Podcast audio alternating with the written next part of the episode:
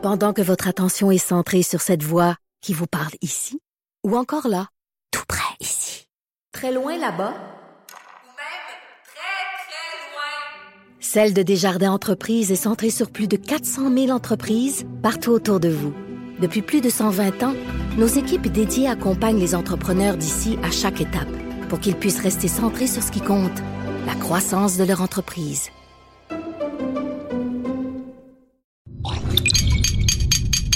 Cube Radio. Cube Radio. Acteur majeur de la scène politique au Québec. Il analyse la politique et sépare les faits des rumeurs. Trudeau le midi. Bon midi, aujourd'hui on est mercredi le 20 février 2019 de l'an de grâce 2019. Mon nom est Jonathan Trudeau, vous écoutez une émission qui s'appelle Trudeau le midi à Cube Radio. Merci d'être là, merci de nous écouter en si grand nombre.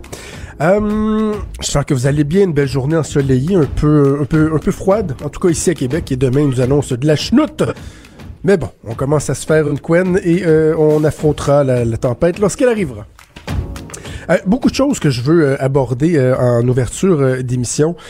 Commencer sur une note très triste, mais c'est l'aspect révoltant de cette nouvelle-là que, je veux aborder euh, assez rapidement. Euh, tragédie en Nouvelle-Écosse hier, euh, une famille décimée. Des, fois on dit décimée, mais elle est, carrément détruite, la famille. sept enfants, sept jeunes enfants qui sont décédés après un incendie foudroyant dans la demeure familiale d'une famille.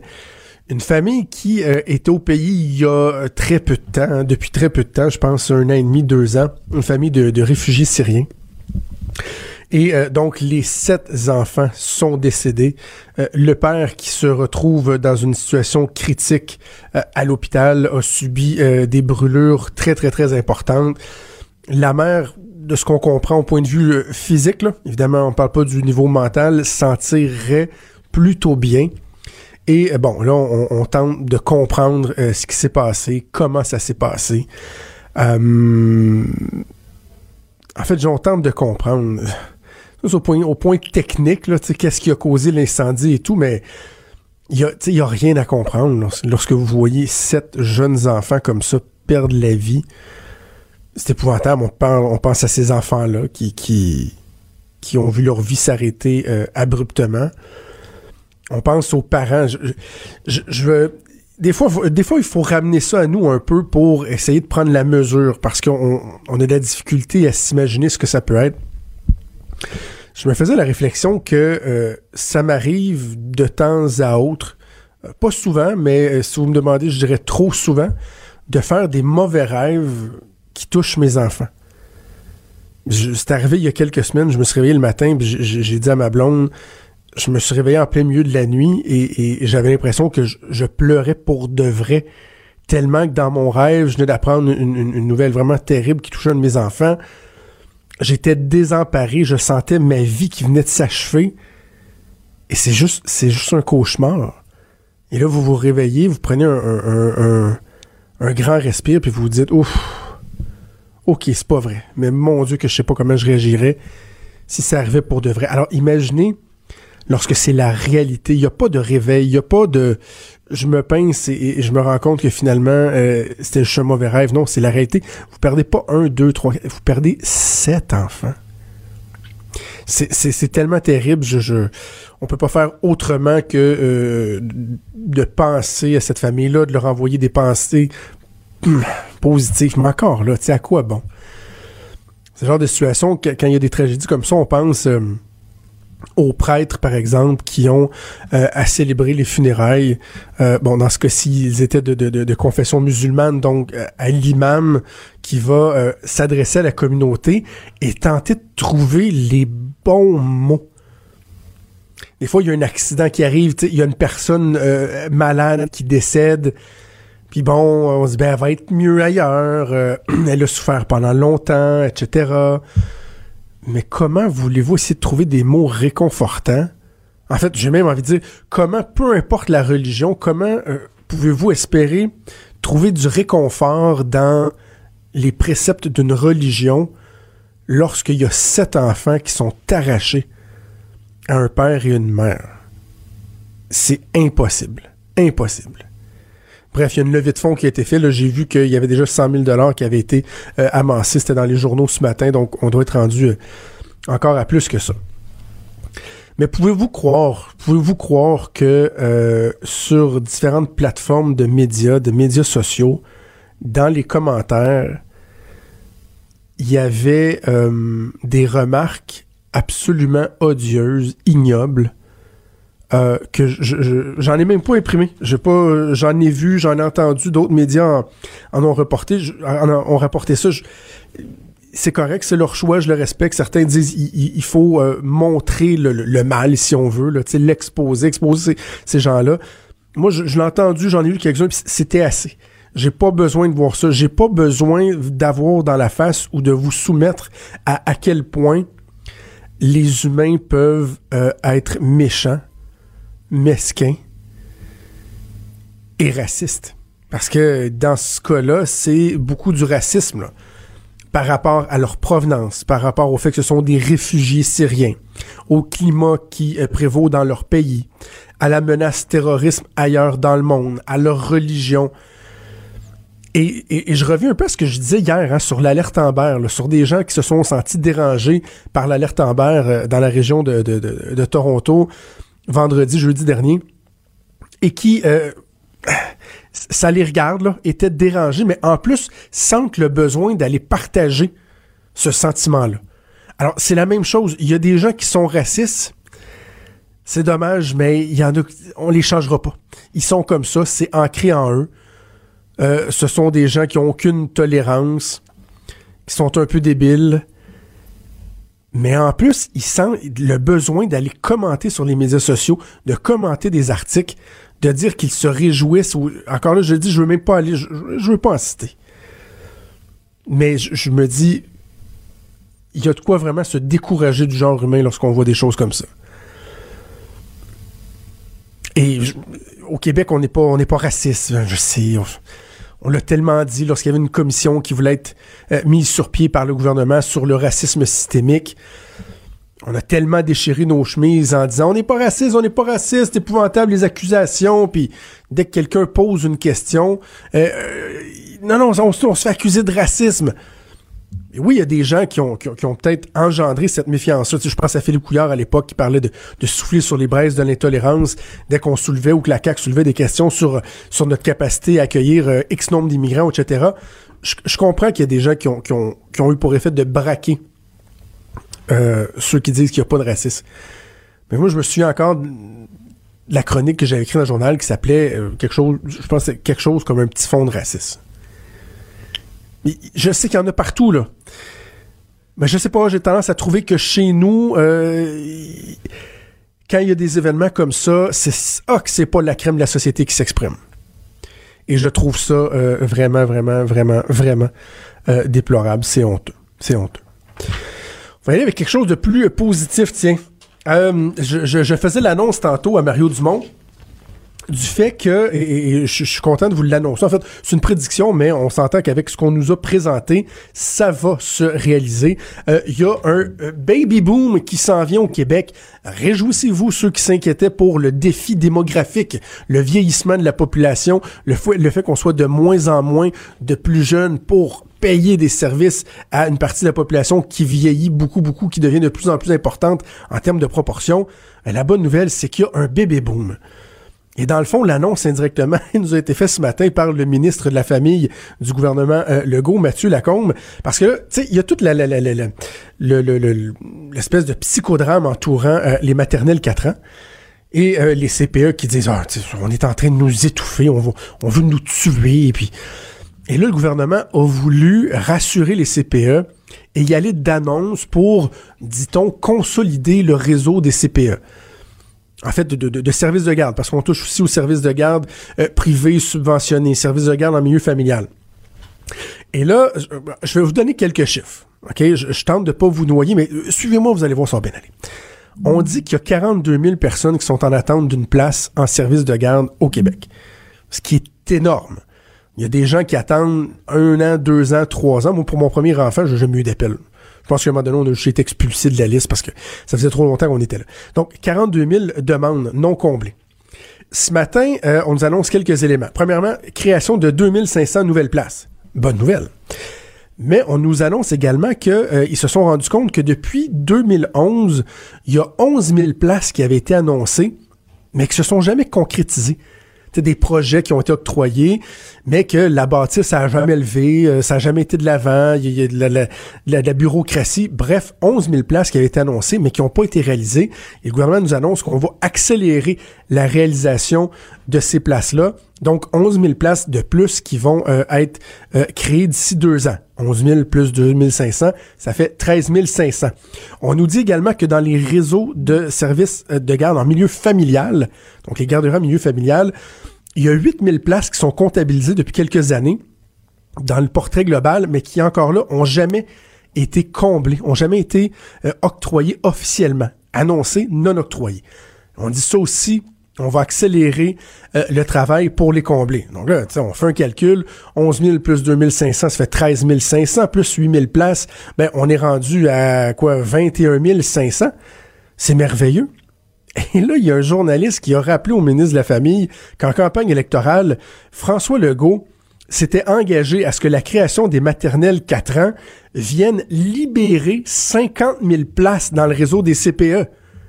Et là, ils vont de l'avant avec leurs engagements. Donc, ça veut dire que d'ici quatre ans, il y a 50 000 places qui vont être libérées dans les CPE. Il y en a 2500 qui vont être créées, les nouvelles places, les 11 000 qui avaient été annoncées, mais qui n'ont pas été concrétisées, plus 8 000 places en milieu familial. Ça, les amis, ça veut dire que d'ici quatre ans, il va y avoir 71 500 places disponibles en service de garde. Je parle même pas des maternelles 4 ans, là. En service de garde, soustrayez à ça les 42 000 personnes qui sont en attente. Et on arrive avec un overflow, pardonnez-moi l'expression en un overflow de près de 30 000 places qui vont être à combler dans quatre ans. Alors, allez-y, allez-y, allez-y. Il faut faire des enfants, il faut faire des bébés. En plus, le gouvernement Kakis qui s'est engagé à mettre sur pied, euh, et ça, ça n'a pas encore été concrétisé, un bébé bonus. Là.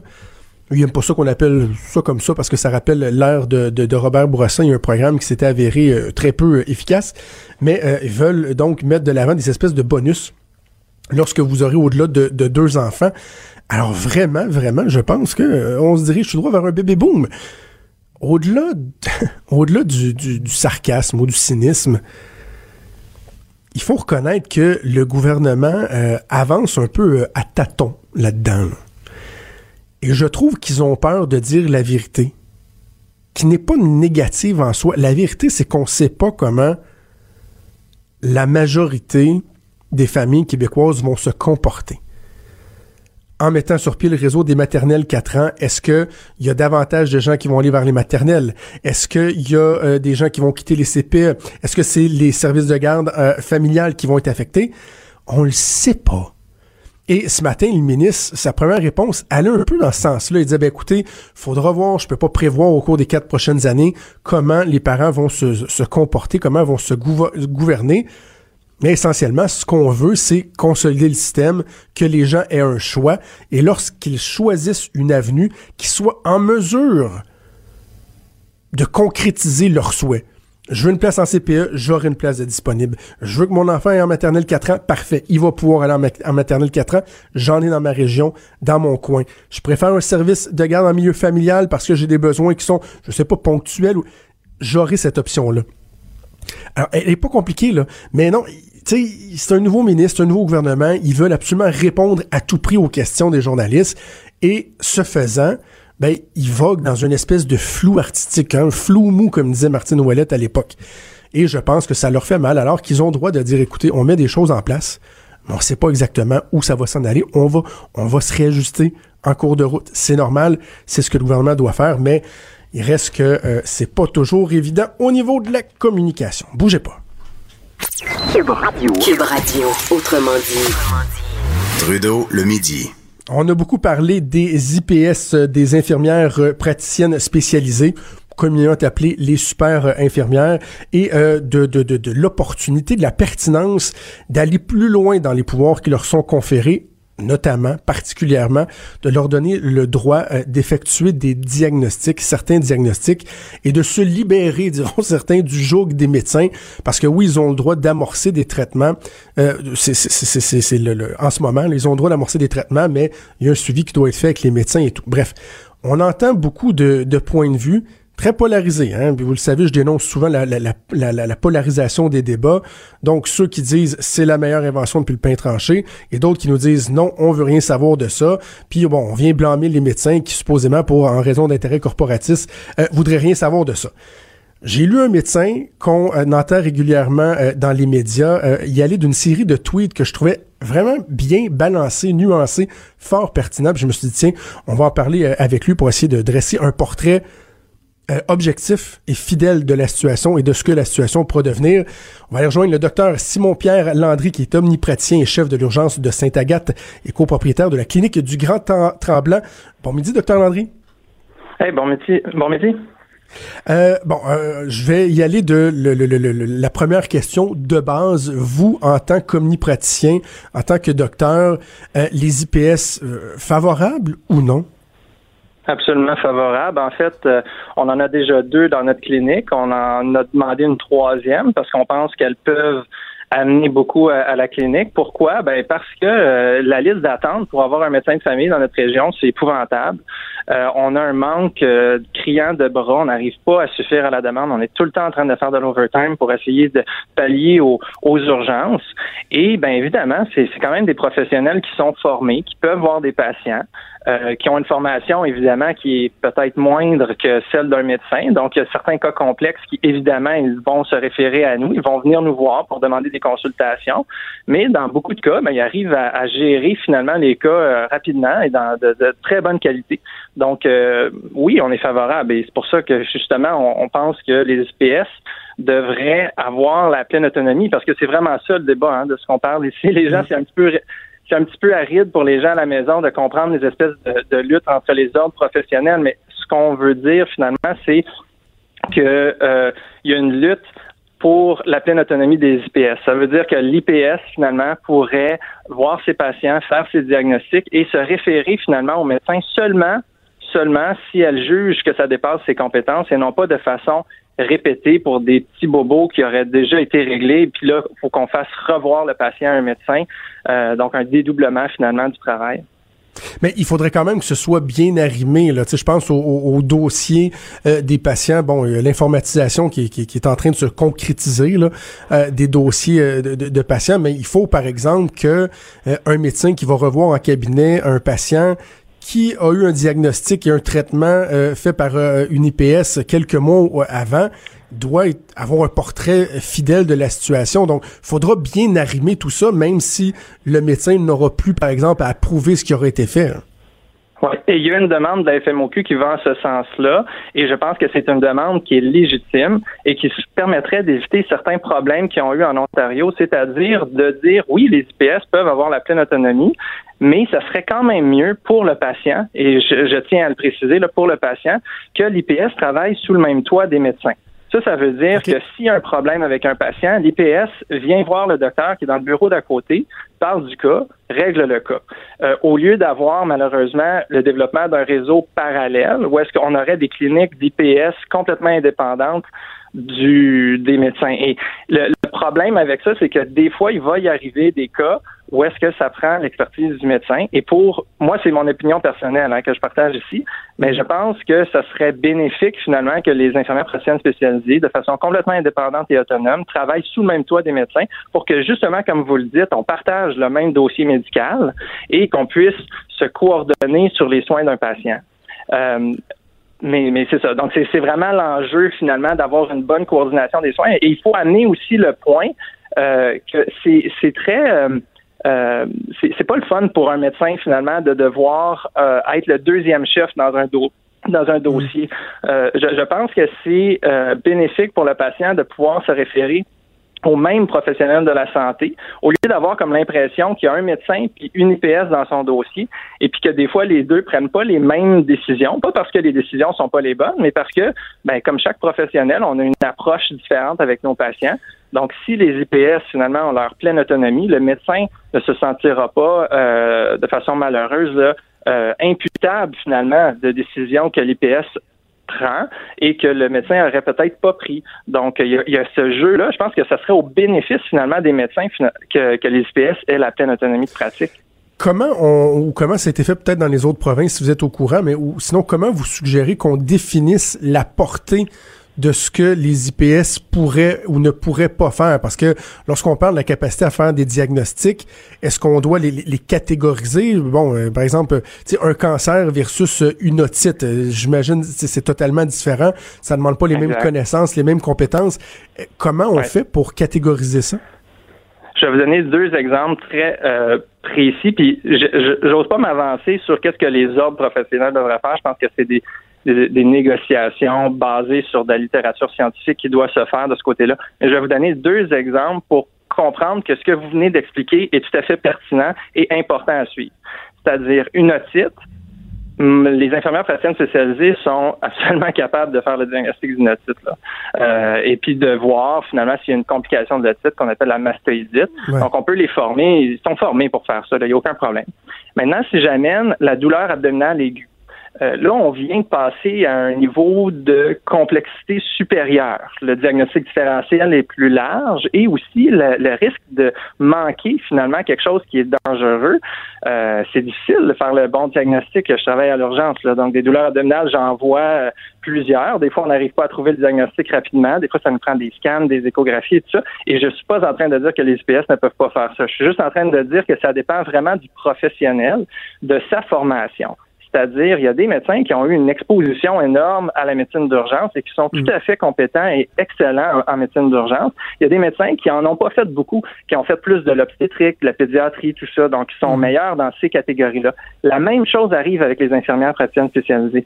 Donc, le point que je veux amener, c'est que oui, il y a le côté législatif. Chaque ordre professionnel devrait mettre des balises jusqu'à euh, quel est le standard de soins qui est sécuritaire finalement pour les patients qui consultent pour telle condition.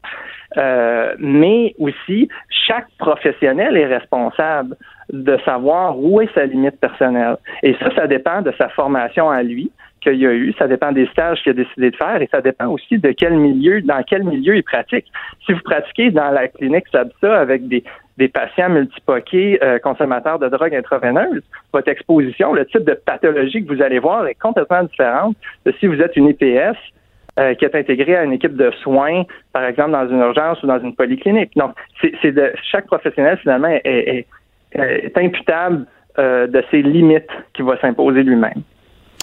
Comment on gère euh, la responsabilité médico-légale? Vous y avez fait euh, référence dans un des tweets que vous avez effectué. Bon, en ce moment, si une IPS euh, entame un, traitement, la responsabilité ultime, ce que, ce que j'appellerais en anglais, on dit le fail-safe, le pare-feu, c'est le médecin qui, lui, est, est, imputable, si on veut.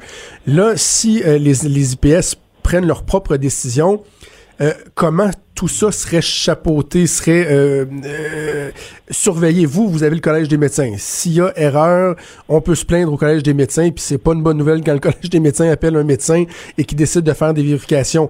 Pour les IPS, cette imputabilité-là, ben, est-ce qu'on sait comment ils s'orchestraient? Ben, ils ont leur propre ordre, donc ils ont l'OIIQ, et je pense que euh, c'est justement, tu sais, le Québec est la seule province à fonctionner comme ça. Puis dans les autres provinces, ben chaque professionnel finalement va être imputable de ses décisions en fonction de son propre ordre professionnel. Et à l'heure actuelle, le Collège des médecins demande finalement aux médecins de superviser une infirmière praticienne spécialisée. Et là, il y a comme une sémantique qui est dit que c'est différent que quand vous avez un stagiaire avec vous. Donc c'est une supervision à distance avec une espèce de, de feedback. Et je dis pas qu'il y a probablement dans certaines cliniques ils, ont, des processus excellents pour euh, vérifier que, où est-ce que le médecin finalement fait de la formation continue avec l'infirmière praticien spécialisée et s'assure que tout est, bien fait.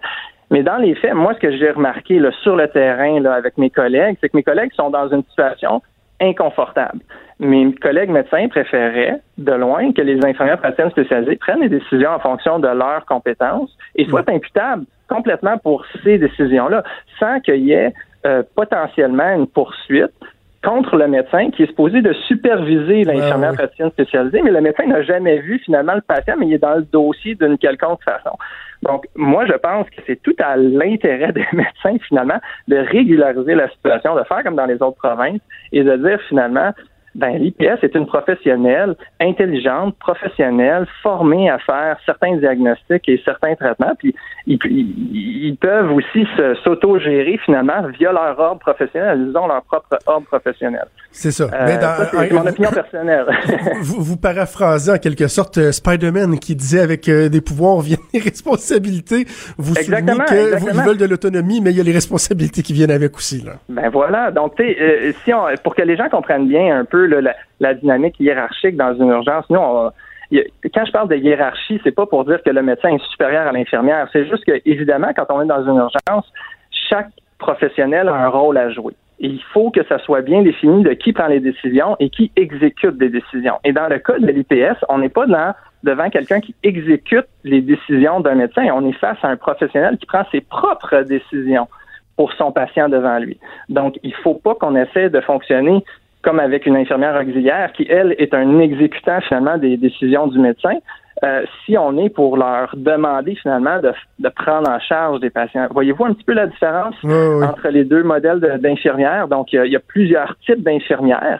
Euh, il y a des infirmières qui ont certaines tâches, il y en a d'autres qui en ont euh, d'autres tâches, et chacune de ces professionnels-là a une formation différente. Et donc, ça, c'est à l'ordre des infirmiers du Québec de s'assurer que chacune de ces professionnels-là travaille comme il faut dans un cadre réglementaire qui, lui, permet de protéger le public, finalement. Dernier élément que je voulais aborder avec vous, euh, je trouvais très intéressant dans votre série de tweets. Euh, bon, vous- reconnaissez que les organismes professionnels peuvent pas vraiment s'opposer à, ce mouvement-là parce que il y a une volonté qui est, réelle. On, le voit, vous reconnaissez bien qu'au- au-delà des, des- des questions euh, pertinentes qu'on peut se poser, il y a une intention, elle est noble. On comprend que euh, ça va se faire.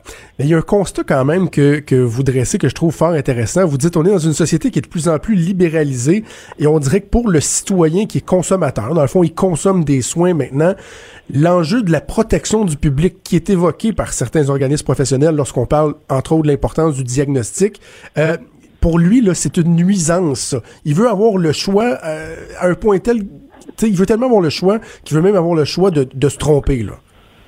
Oui, et, et ça, c'est c'est pas mon opinion personnelle, c'est une euh, c'est ma perspective. hein. J'observe finalement la société. Je, je ne suis pas sociologue, mais j'aime beaucoup écrire et faire des chroniques sur les enjeux sociaux euh, reliés au système de santé. Et donc, évidemment, moi, je pense que devant une société qui se voit de plus en plus comme des consommateurs, donc le citoyen devient un consommateur de soins. Euh, ben lui, ce qu'il se dit, c'est euh, en quelle autorité finalement les autres professionnels vont m'empêcher euh, d'accéder au type de soins que je souhaite nécessaire. Si lui, si le patient finalement décide que une infirmière praticienne spécialisée, de ce qu'il a vu hein, dans ses rencontres antérieures, est tout à fait capable de régler ses problèmes de santé, ben je pense que oui, c'est correct que, que, que que le patient choisisse ça. Et ça, ce que ça amène finalement à cette libéralisation, c'est une certaine forme de compétition aussi hein, entre les entre les différents professionnels. Et je, et je pense que c'est une bonne chose, personnellement, qu'il y ait de la compétition un petit peu plus dans le système de santé. Je suis absolument contre la privatisation des soins de santé. Je suis vraiment un pro-public. Par contre, je pense qu'il y a des façons d'intégrer finalement un peu plus de compétition entre les entre les prof- différents professionnels et entre même les cliniques entre elles et entre les hôpitaux pour arriver finalement à une certaine innovation. Et, donc, euh, oui, la société change, les patients veulent avoir le choix, même celui de se tromper, c'est ce que je, c'est ce que je disais. Euh, et donc, si la, popi- la population c'est ça qu'ils veulent, ben, il- ça va être inévitable, ça va arriver éventuellement, soit par de la pression populaire sur les gouvernements, euh, soit par de la pression populaire autrement. Mais ça va finir par arriver. Quand, je ne sais pas. Mais, mais selon moi, la direction est relativement claire. Et c'est- Et c'est pour ça que je trouve que c'est un peu dommage, même d'un point de vue politique, vous êtes analyste politique, euh, si le Collège des médecins ou la FMOQ avait embarqué en disant écoutez, on est favorable à ça, on aurait redoré l'image immédiatement des, des médecins. Euh, on aurait accéléré un mouvement qui était inévitable. Donc, moi, de mon analyse politique, Tellement je pense que le move aurait été finalement. Et- d'ailleurs, Dr. Landry, on a noté que- Et on donne la pleine autonomie. On aura noté que la FMSQ sur Twitter a, a compris ça, hein, en y allant de messages très positifs en disant que personne ne pouvait être contre ça, alors que la FMOQ, le Collège des médecins, euh, c'est plus c'est plus difficile. Euh, Docteur Landry, ça a été fort éclairant. oui. allez-y. Je, je voulais juste ajouter en dernier, je pense qu'il faut laisser sa chance au Collège des médecins du Québec. Je pense que c'est qu'ils ont été précipités finalement dans ce débat-là. Euh, moi, j'ai bon espoir que, que ça va évoluer assez rapidement. Donc, donner la chance aux coureurs euh, au Collège des Oui. médecins du Québec dans les prochains mois et années. Excellent, Docteur Landry, ça a été un plaisir de vous parler. Merci. Un gros merci, au revoir. Merci, docteur Simon-Pierre Landry, qui est omnipraticien et chef de l'urgence de Sainte-Agathe. Euh, Je trouve ça vraiment intéressant parce que je repense à la, chicane épique, diront certains, que j'ai eue avec euh, mon amie Caroline Saint-Hilaire à la joute lundi après-midi. Euh, on est favorable à ça. Il n'y a, pas personne, je pense, qui s'oppose de, manière ferme là, et vigoureuse à l'idée de donner davantage de, pouvoir, de responsabilité aux infirmières. Par contre, on peut-tu juste s'assurer que ça se fasse comme il faut? Moi, c'est juste ça mon point. Tout le monde est d'accord? Oui, OK. Assurons-nous que ça se fait comme il faut. Assurons-nous que le patient qui est au centre de tout ça, en tout cas, qui doit être au centre de tout ça, ultimement, lui vraiment aura une meilleure qualité de service, qu'on va le protéger et que ça se fasse correctement, sans précipitation ou sans douter de la mauvaise foi de l'un et de l'autre. Mais oui, je pense qu'on est rendu là, mais ça ne nous empêche pas de poser quelques questions. Quand Trudeau parle de politique, même les enfants comprennent. Jusqu'à 13. Vous écoutez Trudeau le midi. Cube Radio. Mon plaisir du mercredi, Denis Anger qui est en studio avec moi. Bon midi, Denis. Salut Jonathan, plaisir, euh, comment dire, euh, bien partagé. Ah oui, on a, on a toujours hâte de se parler. le Ben oui, parce hein. qu'on a tellement d'affaires à se Ouais, raconter. ouais, ouais. hein. Et, et bon, j- j'aime, toujours le rappeler, on prend de l'actualité, puis on dit, faisons le retour en arrière, parlons de l'histoire. Et pour moi, c'était évident, euh, peut-être pour toi, je sais pas par où tu vas le prendre, Ah mais ben, pour, toi, c'est ton bon question. Mais avec euh, toute le- le- la question des, des, des, des maternelles euh, 4 ans, euh, bon, on a parlé des récréations à l'école, euh, la valorisation du métier d'enseignement, je me suis dit, tiens, faisons donc euh, simple mandat, faisons donc l'histoire Ouais, de l'éducation au Québec. Ah, un peu, à peu près quatre siècles quand même, là. Il faut remonter pas mal. Ben oui, on va remonter jusqu'au début. On va remonter jusqu'à une madame qui s'appelait Marie Guyard. Mais on la connaît moins sous le nom de Marie un building. Guyard. Non, c'est un building à Québec. Vous savez, la grosse tour, le complexe Le G. G, ben oui. G comme Guyard. Elle est connue sous le nom de Marie de l'Incarnation. Elle est arrivée à Québec en 1639 avec deux collègues, des Ursulines qui venaient de la région de Tours en France. Déjà, excuse-moi, mais déjà, tu m'apprends quelque chose. Marie Guyard, c'est Marie de l'Incarnation. Ouais, c'est la même. C'est une femme mariée, hein, étant mariée avec un homme d'affaires riche de la ville de Tours, en Touraine, au cœur de la France. Son mari est décédé. Elle avait un fils, d'ailleurs, dont Claude, qu'il va s'appeler, qui va devenir un, un bon religieux. Et elle devient une mystique. Et elle décide d'aller en Nouvelle-France pour enseigner aux jeunes. Passez-moi l'expression, les jeunes sauvageonnes, comme on les appelait à l'époque. hein. Ça, c'est les ancêtres des Autochtones Ah d'aujourd'hui. oui, ça passerait pas. Non, pas vraiment. C'est pas politiquement correct. Non. Mais enfin, c'est de même qu'on les appelait à l'époque. Donc, elle arrive avec deux collègues Ursulines et elle va fonder à Québec. Et là, il faut être fier. Parfois, on a fait des trucs qui étaient un peu en avant de tout le monde. Des fois, on est un petit peu arriéré. Mais en termes d'éducation, elle a fondé le premier collège pour jeunes filles en Amérique. Quand même pas rien. On a battu les Américains là-dessus. 539, le petit couvent des Ursulines de Québec est la première école et c'est une école qui est mixte en ce sens qu'on y accueille les jeunes filles françaises et aussi des jeunes filles d'origine autochtone. Donc, on essaie de les amener. C'est sûr que la bonne Marie de l'Incarnation, qui est l'une des plus, euh, comment dire, plumes les plus productives de la Nouvelle-France, on estime que durant sa vie, elle a écrit, tenez-vous bien, 70 000 lettres Ben voyons donc. Ouais, mais pas une lettre ABC, là, une lettre complète, un message. euh, Elle est souvent considérée comme plus- le plus grand homme du premier siècle de la Nouvelle-France parce qu'elle fait des, elle fait des supplications, elle envoie des textes, elle écrit au roi de France, etc. Et on dit que c'est grâce à son intervention que finalement Louis XIV se réveille et dit bon ben il faut faire quelque chose avec ça, je vais envoyer des gens, le régiment de Carignan-Salière, Jean Talon, on va régler notre affaire et on va établir la Nouvelle-France. Marie de l'Incarnation, donc première école pour filles. pas mal quand même. Chez les garçons, ben là, on est encore plus vieux que ça parce que la première école pour garçons, elle date de 1635. OK. Et Quatre ce sont- ans avant. Quatre ans avant, et ce sont les bons pères jésuites. Hein, les- on les connaît, les pères jésuites, Brébeuf, l'Allemand, euh, tous ceux qui ont fini un peu euh, martyrisés par euh, les méchants Iroquois. Mais ils étaient à Québec et ils ont euh, créé le Collège des Jésuites en 1635. Donc, c'est quatre ans avant Harvard. Donc, à Québec, au Québec, au Canada, en Nouvelle-France, on a les deux plus anciennes institutions d'enseignement en Amérique. Ce qui est pas rien. Ça ressemble à quoi l'enseignement dans ces années-là? Ben, c'est peut-être ça le problème. Le cours classique. euh, Le problème va durer longtemps. Exactement. Les jésuites, ils vont arriver, ils vont faire ce qu'ils faisaient partout, ils vont prendre ce qu'on appelle le cursus, donc c'est-à-dire le cours qui venait du collège de la Flèche, grand collège jésuite qui est en France, ils l'amènent ici et ils vont véritablement l'appliquer comme là-bas. Donc on va faire du latin, on va faire du grec, ce qu'on a connu pendant trois siècles et demi comme étant le cours classique. Donc le cours des jésuites où on fait les éléments latins, la syntaxe, la méthode, la versification, la rhétorique, la philo 1 et la philo 2. Huit ans. Euh, et ça va rester, ça ici, jusqu'au début des années 70. Il va falloir attendre la grande réforme de l'éducation des années 60 et l'apparition des cégeps en 68 pour que le cours classique s'en aille. Mais on a fait un méchant bout de temps On a avec fait ça, un bout. cette formule-là. Ben là, ouais, mais ce qui était 300, très avant, trois- presque 350 ans, euh, Jonathan, et ce qui était très avant-gardiste en 1635, ben en 1965-68, euh, c'était pas trop collé à la réalité de la société québécoise de 1960, de 1965. Parce que c'était pas mal uniformisé. Est-ce que, ce qu'on enseignait ici, est-ce que c'était la même chose qu'on enseignait en, en- en France? en- Jusqu'à la Révolution. Donc, on enseignait ici encore presque deux siècles après la Révolution française, qu'on enseignait en France avant la Révolution. Donc, on était un peu ancien régime, pas mal. On était pas mal bon en latin puis en grec, mais en sciences appliquées, en sciences exactes, le cours classique avait des défaillances.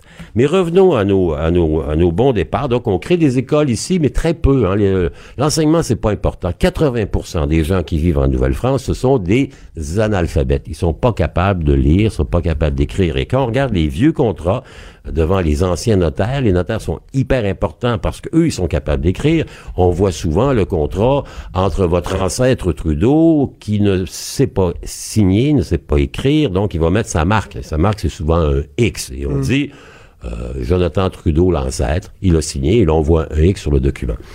Euh, ça va être encore pire avec la chute de la Nouvelle-France parce que toute la, la classe, comment dire, des lettrés, les gens qui ont de l'argent, qui ont de l'influence, les commerçants, les nobles, les gens qui sont près du pouvoir, ils s'en retournent en France. Ça fait qu'on reste ici un peuple de des habitants, hein, des cultivateurs, des paysans. Hein. On a perdu nos élites, on a perdu les gens euh, qui étaient, comment dire, cultivés, lettrés, et on va se regrouper autour de la paroisse. On a de parler à cette, à cette antenne, puis ça revient souvent.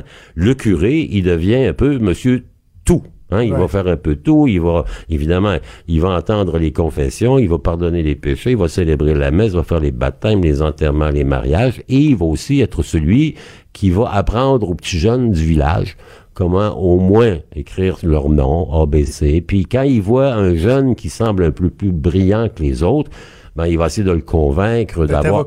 Non, d'avoir la vocation. D'abord, être curé. Ah, ben voyons. Eh donc. oui, ben oui, ils sont les représentants. La crème de la crème. La crème de la crème. ouais, curé, toi. Ben, t'es un petit gars brillant, mon petit Jonathan. Faudrait peut-être que tu penses, tu dois avoir la vocation, parce que la vocation, à cette époque-là, il y a trois niveaux. Hein. Le niveau 1, c'est le curé, parce que lui, il a les mains consacrées, il peut célébrer la messe. Ouais. Le niveau 2, c'est le bon frère, le frère enseignant, le religieux, qui donne sa hum, vie au Seigneur, mais qui est pas consacré. Puis le troisième niveau, ben, c'est le bon père de famille. Et quand vous n'êtes qu'un célibataire, ben là, vous êtes vraiment en dessous des trois premiers niveaux. Donc, pendant presque un siècle après la chute de la Nouvelle-France, on maintient les collèges classiques, il y a des petites écoles, et on va commencer tranquillement à se dire, ça n'a pas de bon sens, il faut être capable d'enseigner parce que Le Québec, le Canada commencent à être un peu plus industrialisés. On a besoin de gens qui sont capables de lire, d'écrire, de travailler, euh, d'apprendre des choses. Donc, on va commencer à créer des premières écoles qui sont des écoles publiques, entre guillemets, qui sont essentiellement des écoles anglophones. Les Anglais viennent ici, ils disent, ben, ça n'a pas de bon sens, le latin, le grec, la messe, ça sert à rien. Il faut qu'on crée quelque chose. Et on va créer à Québec, à Montréal, notamment au niveau des communautés anglophones, les premières public schools. C'est de ces écoles-là que le premier grand réformateur de l'enseignement au Canada français, qui s'appelle euh, Joseph euh, François Perrault, d'ailleurs une grande école à Québec qui s'appelle l'école euh, Joseph François Perrault, il va tenter de lancer un régime. Mais rappelons-nous que pendant presque trois siècles, l'enseignement, l'instruction ou l'éducation, c'est la même chose à peu près, ça dépend des époques, c'est contrôlé par l'Église. Donc, euh, les bonnes sœurs de Marie de l'Incarnation Ursuline, il va y avoir aussi les sœurs de Marguerite Bourgeois, la congrégation Notre-Dame, fondée à Montréal, les sœurs du Bon Pasteur qui vont se spécialiser en éducation. Il va y avoir les curés, les jésuites, bien sûr. Quand les Anglais prennent le pouvoir, on chasse les jésuites, donc ça va être les messieurs du séminaire à Québec qui vont contrôler. Et à Montréal, ce sont les sulpiciens. Les gens à Montréal, ils doivent réaliser que les sulpiciens, ce sont les seigneurs de Montréal. La ville, l'île, leur appartient au complet. Donc les sulpiciens sont là, mais ils n'ont pas assez de curés, puis eux autres, c'est pas leur mandat premier que d'enseigner, ce qui fait qu'ils vont rapidement importer ici une vague d'immigration nouvelle avec la Révolution française, les frères enseignants. Ici, les, bon, les frères de l'instruction chrétienne, les plus anciens s'en souviennent. Les frères du Sacré-Cœur, les On frères... s'en sort pas. C'est toujours la Ah, religion qui était il derrière était ça. partout. Il contrôlait tout. Il contrôlait l'éducation, mais du début à la fin. Donc, euh, il n'y avait pas vraiment de maternelle à l'époque, mais les puéricultrices étaient contrôlées par les sœurs du Bon Pasteur. L'enseignement primaire, essentiellement, c'était des sœurs ou des frères. Le secondaire, évidemment, c'était des sœurs, des frères et un peu des curés. Hein? Et même quand on arrivait à l'université, l'Université Laval à Québec est la première université euh, au Canada français. Elle est fondée en 1852 comme étant une université catholique. Hein. C'est pas euh, c'est pas un acte civil, c'est une bulle pontificale qui dit ben on va créer une grande université catholique et française à Québec. L'Université Laval va devenir d'ailleurs l'Université Laval à Montréal et en 1919, rivalité Québec-Montréal, Canadien nordique avant l'heure. Les professeurs de Montréal, en 1919, vont dire à nos amis euh, de Québec, ben nous, on se sépare de vous et on va créer l'Université de Montréal, qui est une, comment dire, la, la proclamation d'indépendance de l'Université Laval à Montréal, qui devient l'Université de Montréal. Ben oui, Ah, oui. ben oui, oui. Et il va falloir attendre, évidemment. À travers ça, on voit arriver dans des villages des gens qui n'ont pas assez de population pour avoir un- une communauté, un couvent, un collège, ou de religieuses ou de religieux. Et là, on va avoir le phénomène des écoles de rang. Hein? Vous savez, euh, Émilie les- Bordelot. Émilie Bordelot avec sa petite école, avec euh, avec son bel Alexis. Mais enfin, euh, euh, c'est essentiellement des jeunes enseignantes ou des jeunes enseignants qui sont payés moins que rien, qui vont être payés par les gens du village, hein, qui se collectent et qui vont lui offrir une petite maison, une petite cabane avec un, un enseignement primaire qui va durer sept ans.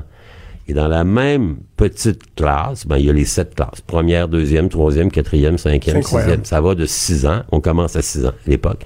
euh, jusqu'à à peu près 10-12 ans. Et là, on présume que vous savez à peu près lire, à peu près signer votre nom, puis peut-être être capable d'additionner un petit peu. Ce que vous savez...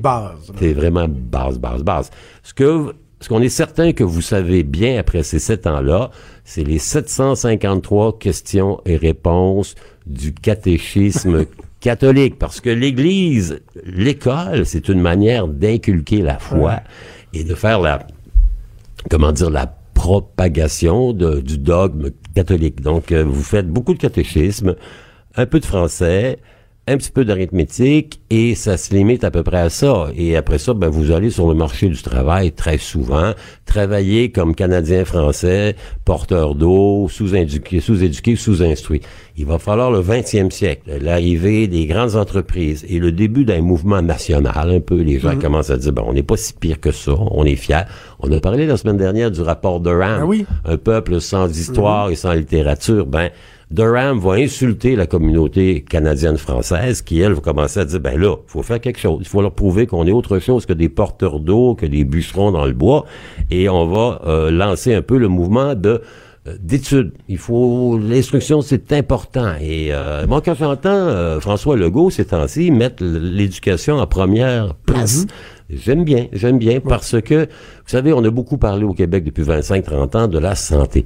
Mais la santé, c'est souvent quelque chose, et toutes les études le disent, ça coûte très cher en fin de vie. Alors que l'éducation, ça coûte cher en début de vie, mais le rendement est à très Tellement. long terme. Un jeune de 15 ans qu'on est capable de récupérer, de former, d'en faire un, un actif, ben ça va durer 60, 70, 80 ans maintenant. Ce que je trouve tellement intéressant dans ce que tu nous racontes, Denis, c'est que quelqu'un de, de, de, de, de mon âge ou plus jeune euh, qui sait qu'on s'est débarrassé de la religion au Québec? Ouais. Le, le, le tour d'horizon que tu viens de nous faire là euh, nous permet de comprendre à quel point cette omniprésence-là pouvait devenir lourde ou pesante à à, la fait. longue pour un peuple au complet qui, à un moment donné, a décidé de dire hey, le, euh, ça C'est fera- réveillé. C'est réveillé. Euh, Si on arrive plus, au- il nous reste deux trois minutes. OK. Euh, niveau la, moderne, La grande révolution. Paul Gérin-Lajoie, Paul ministère de Gérin-Lajoie, l'Éducation et ministère de l'Éducation, euh, le gouvernement euh, du Québec, sous Jean Lesage, euh, le Gérin-Lajoie, disent, ben là, on va créer un ministère de l'Éducation. On n'a jamais eu, là, parce qu'on voulait en créer un dès le premier premier ministre. Chauveau, il voulait créer un ministère de l'Éducation, mais là, le clergé avait dit, il n'y en est pas question. Il a fallu la Révolution tranquille. Ça a été vraiment le fondement de la Révolution tranquille. On a dépoussiéré, on a créé évidemment les cégeps, on en a. On a complètement refait le cours secondaire. Hein? C'était plus le secondaire général, scientifique, classique, mais les polyvalentes, hein? secondaire 1 à 5. On a vraiment repris le contrôle. Il a fallu qu'on paye le prix aux communautés religieuses parce qu'on voulait avoir euh, non seulement leur secteur, mais on voulait avoir leur bâtiment. Et euh, c'est la raison pour laquelle le Québec se distingue en étant le seul à avoir un système privé subventionné qui est beaucoup, beaucoup, beaucoup issu des communautés religieuses. OK. Et c'est aussi la raison pour laquelle on a fait autant de philosophie et de français au cégep parce que c'était souvent des disciplines qui étaient enseignées par des religieux. Ouais, maintenant, mais revenons en 68. Donc, il y a ce gra- cette grande réforme et finalement, actuellement, c'est pas si mal. On a un système primaire qui est de bonne qualité, secondaire qui mérite amélioration. Le cégep, c'est unique hein. c'est vraiment Ouais. original. Euh, pour le meilleur et pour le pire. Bon. hein. On y fait des expériences de vie qui vont vous marquer pour toujours. S'il y a un bout dans ma vie où je me demande à quoi il a servi, Ben, c'est mon passage. On a, fait des, cégep. on a fait des expériences de vie qui nous ont marqué pour toujours. hein. Avant la légalisation du cannabis, Ah c'était ouais. l'endroit où on expérimentait. Le système universitaire est de bonne qualité et il est abordable. Si on compare le prix de l'enseignement au Québec par rapport à n'importe où en Amérique du Nord, c'est le c'est le deal des deals, hein, essentiellement. Et les universités sont de bonne qualité à tel point qu'il y a même des bienfaiteurs qui donnent 200 millions à McGill, ce qui est quand Ben même oui. pas rien. Incroyable. Écoute, et euh, évidemment, il y a les jeunes qui sont bien aussi. Les CPE, Ouais. et la maternelle 4 ans qui se profile, euh, ça va nous permettre de peut-être dépister un peu plus tôt les, les jeunes à problème parce que un jeune qu'on perd à 4 ans, c'est une perte de 80 ans. C'est fou, hein? C'est fou, hein? Ouais, au cégep Denis, j'ai découvert, j'ai compris que l'éducation était gratuite, mais que la procrastination, elle, avait un prix. Ah oui. C'est ce que j'ai compris Oui, aussi. oui, oui, oui. C'était, euh, il y avait un cours de procrastination de 101, 201, 300. Moi, j'ai appris à jouer aux cartes. En fait, euh, ça, Ah ouais. ça a pris deux ans et demi au lieu de deux ans. Il s'est passé de quoi au Cégep de cégep? Sainte-Foy, j'ai appris à consommer de la bière un peu, euh, à fumer des substances illicites à l'époque, et j'ai appris à jouer aux cartes. Comme beaucoup d'entre nous. hein. Hey Denis, c'était un plaisir. Révolution tranquille, là, on met ça à notre agenda. À un moment donné, je, veux- je veux que tu me racontes euh, la On va se faire un grand rendez-vous. Hein? Ouais, la, ouais. la- la grande époque de l'équipe du tonnerre, comme on l'a appelé. Et la semaine prochaine, j'ai une petite surprise pour vous. Je vais vous raconter une histoire venue de très loin. Et tu seras loin pour nous la raconter. Ouais. Très, très hâte Mais de je serai sur place. Merci Denis, toujours un plaisir. Salut. Denis Anger. Les vrais enjeux. Les vraies questions.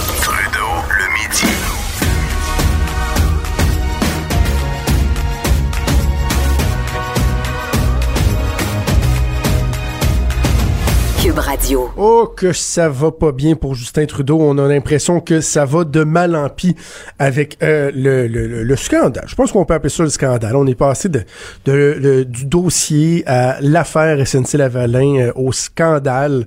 Ça lui fait très très mal. On y va de rebondissement en rebondissement. Euh, J'ai pas envie de parler de ça longtemps. Je, suis juste une entrée en matière.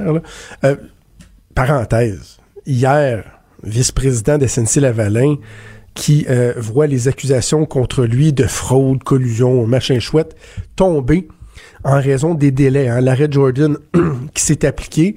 Et c'est la deuxième fois en une semaine qu'un haut, dirigeant voit des accusations contre lui être abandonnées en raison des délais. Il y a quelques semaines, c'était euh, M. Duhem, l'ancien président de SNC, qui lui aussi était en haut de la pyramide, avait vu tout ça se produire. Euh, la corruption, la collusion, bon, il y a eu le CUSUM, puis la Libye, oui, donc, il y en a d'autres. Euh, lui, a eu une peine de prison, mais euh, à, à purger chez lui, à son domicile. Ça tombe mal pour Justin Trudeau, hein, parce que en plus de tout le, débat de l'ingérence politique, le Jody Wilson-Raybould et tout ça, ben, il y a la question de fond, doit-on aider SNC-Lavalin?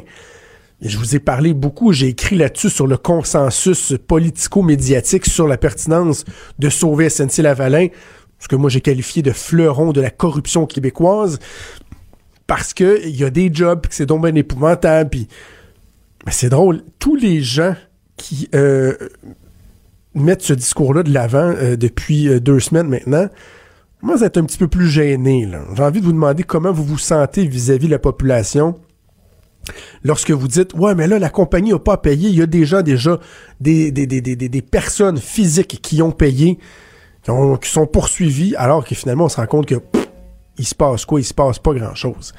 Alors bref, c'est difficile pour, euh, Justin Trudeau, mais j'avais envie euh, peut-être de terminer euh, en offrant mon soutien au premier ministre.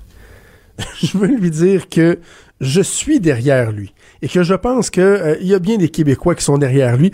Je vais faire attention à ce que je vais dire parce que quand même, je veux pas me ramasser avec une poursuite. Je vais vous parler de Diane Blain. Vous, vous souvenez-vous de Diane Blain, il y a quelques mois, il y avait eu un rassemblement militant euh, du Parti libéral du Canada. Justin Trudeau prenait la parole. Puis là, Mme Blain, là, est allé, Monsieur Trudeau, quand est-ce que nous pour vos réfugiés? Le premier ministre avait pogné Kettel après elle, puis il l'avait remis à sa place, puis avait euh, renchéri avec des propos qui étaient que certains pourraient euh, associer à du, euh, du racisme. En tout cas, le premier ministre, lui, l'avait carrément traité de raciste devant tout le monde en disant qu'on n'avait pas besoin de propos comme ceux-là peut-être rappeler que Mme Blain là, est allée dans un rassemblement militant. C'est un discours partisan devant des militants pour foutre le trouble, pour haranguer le premier ministre, qui l'avait reviré euh, de bord comme une petite crêpe. Mais là, Mme Blain le poursuit pour 95 000 bidous. Elle a envoyé une mise en demeure au premier ministre. Elle le poursuit parce qu'elle a eu, elle aurait subi des dommages, atteinte à sa réputation. Alors que on a su dans les semaines qui ont suivi que elle faisait partie d'un groupe un peu bizarre. Hein? Les Storm Alliance, etc. Encore dernièrement, la presse nous mentionne qu'encore dernièrement, elle, elle pense qu'il y avait un deuxième tueur, là, la tuerie de la mosquée. Deuxième tueur qui, lui, était musulman théorie du complot et tout, là. Ben, monsieur le premier ministre, je veux, vous dire qu'en ces temps difficiles, je suis derrière vous, je vous encourage à vous tenir debout. Pas vrai qu'on va s'excuser à cette dame-là. Cube Radio.